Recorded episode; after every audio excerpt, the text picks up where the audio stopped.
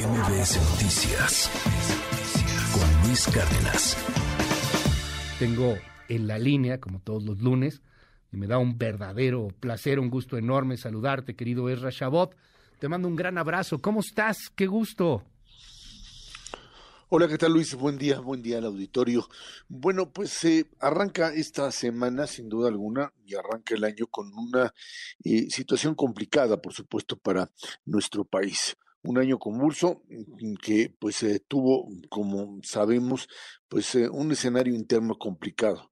El tema, por supuesto, ya lo decías, de la detención de Ovidio Guzmán, el tema de pues el choque de los eh, eh, trenes del metro, que de alguna manera lo que te vienen a, decir o hablar es de una situación política complicada, una situación de desgaste interno, de confrontación, de falta de recursos, de em, a veces incapacidad de comunicación entre las partes internas del gobierno y en medio de esto, pues algo que se tenía planificado supuestamente, que es esta mm, pues eh, cumbre trilateral, esta cumbre de Norteamérica. Y esto mm, tiene, eh, digamos, una ramificación muy clara. El hecho de que mm, pues Andrés Manuel López Obrador lo vea como una oportunidad, sin duda alguna, pues no solamente de una negociación o renegociación, eh, el hecho de que pues finalmente Ovidio Guzmán haya sido capturado unos días antes de esta cumbre, eh, el mismo, el mismo momento que se daba a, cabo, se llevaba a cabo esta operación, el presidente Biden anunciaba este acuerdo eh, migratorio a partir del cual México se compromete a recibir 30 mil migrantes centroamericanos a, nuestro país mensualmente y em, esto ya como pues parte de esta em, nueva eh, línea digamos no solo de negociación sino de aceptación de condiciones que los Estados Unidos imponen a nuestro país.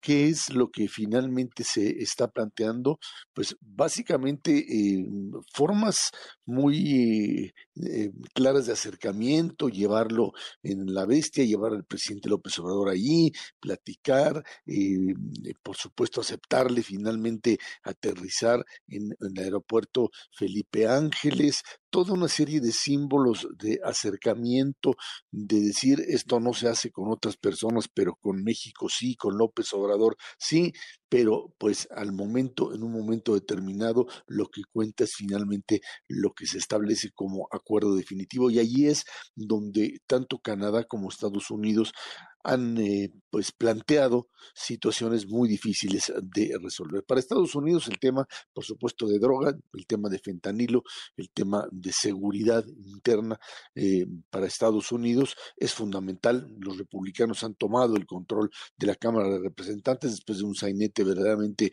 impresionante y ahora tienen a, a, Biden en la mira con el tema México, sin duda alguna, y con otros temas que a partir de los cuales pues pretenden también apretarlo y apretarlo fuerte y Biden requiere de México como un elemento también de apoyo político, pero lo fundamental sin duda alguna es el hecho de que tanto los temas de seguridad como el tema energético, que se lo han dejado a Canadá. Hay que recordar que el policía malo en esta película, Luis, es Justin Trudeau, quien ha dicho abiertamente, a ver, con México, con López Obrador, vamos a hablar directamente del tema energético, donde no vamos a terminar o no vamos a aceptar ningún tipo de planteamiento que esté contrario al Tratado México-Estados Unidos-Canadá. Y ahí parece que la estrategia canadiense norteamericana es muy clara.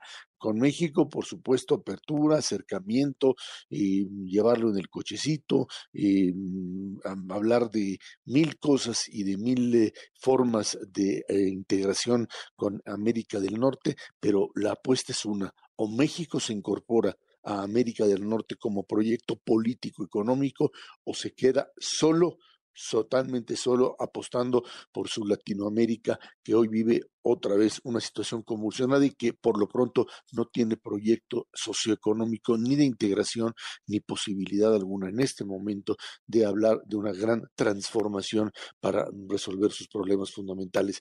Esto es lo que se está apostando en este momento. O México se incorpora al gran proyecto México, Estados Unidos, Canadá, o simplemente se queda solo con una relación que seguirá siendo finalmente de codependencia, no hay de otra, estamos pegados, estamos, somos parte integral de la relación México-Estados Unidos por lo pronto y lo tendremos que ser en el futuro, a regañadientes como parte de algo en lo cual tenemos la intención de serlo o seremos la cola finalmente de este proyecto que hoy tiene una connotación además política internacional cuando las regiones han comenzado a convertirse ya en competencia una contra otra a partir de esta crisis de la globalización que arrancó pues hace unos cuantos años, Luis.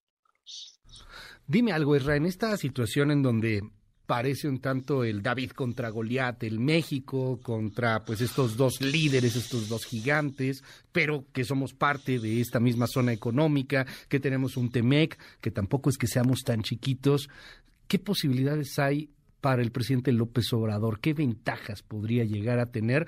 Pues dentro de su chauvinismo, nacionalismo exacerbado, hay, hay quien le dice, como por ejemplo Donald Trump, un tanto hasta socialismo. ¿Qué, qué tanto juega? Porque, a ver, tenemos el tema de, de la captura de Ovidio, ¿no? El tema de la seguridad que le interesa mucho a Biden, y está también el otro, el tema migratorio, en donde pues estamos aceptando ser, aunque no le guste mucho al gobierno decirlo de esa manera, un tercer país seguro. ¿Qué, qué, qué ventajas tiene López Obrador? ¿Qué ventajas tiene la 4T aquí? Creo que no tienen ninguna ventaja, Luis. Hoy no estamos en, hoy no estamos en condiciones algunas de ofrecerle algo a Estados Unidos. Bueno, Sí, la verdad es que tiene un problema serio de, de migración y México, pues la única posibilidad que tiene es de contenerlo, de jugar el papel del policía, de lo que hemos hecho en contra, digamos, de principios de eh, apoyos latinoamericano, etcétera. Ha sido México el gran contenedor de migrantes, el tenerlos en la frontera en condiciones a veces inhumanas, pero que tampoco México, pues es un país que ha tenido capacidad de absorción. México no es un país de absorción de migrantes a escala, mm, digamos, internacional, no es ni siquiera eh, con capacidad como Europa, una Europa que se ha visto rebasada por la migración del Medio Oriente y de África. México está ahora tratando de convertirse en ese país con una estructura pues muy endeble, pero que pudiese absorber a estos migrantes. Y la verdad es que en estas condiciones, pues la oportunidad que puede llegar a tener México es la de pues darle un golpe de timón y decir, bueno, pues sí, asumiremos este rol de absorción de migrantes siempre y cuando tengamos un eh, espacio social y económico adecuado, fundamentalmente con los Estados Unidos. Pero para ello, México tendría que cambiar la forma en la que uno ve a Estados Unidos y a Canadá, fundamentalmente Estados Unidos.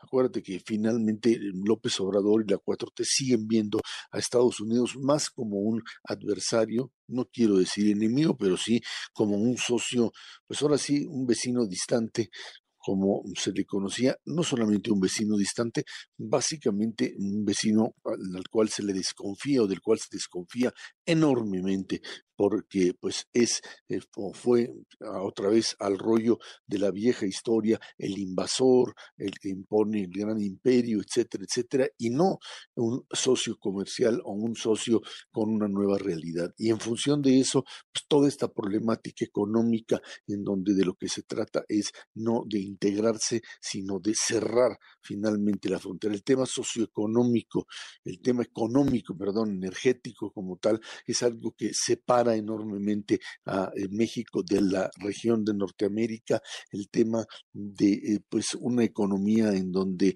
la apertura sea el sinónimo, no es lo que México está planteando. Hoy que se habla, digamos, de esta, esto que se conoce como nearshoring o de pues eh, el traslado de empresas que estaban en eh, Asia y que hoy está, pueden, y de hecho van a estar en México, los guste o no, porque esta es parte del el movimiento de capitales, podrían tener para México, podrían ser un gran detonador para México, pero si no tenemos capacidad de producir electricidad, si no tenemos garantías de seguridad y de seguridad jurídica, esto que pudiese ser un gran detonador va a ser solamente un movimiento pues hasta donde dé la propia economía. Seremos algo así como los receptores pues eh, pasivos de un fenómeno y no los que pudiésemos encabezar o ser parte de un modelo de integración de América del Norte que pudiese pudiese eh, funcionar como un gran,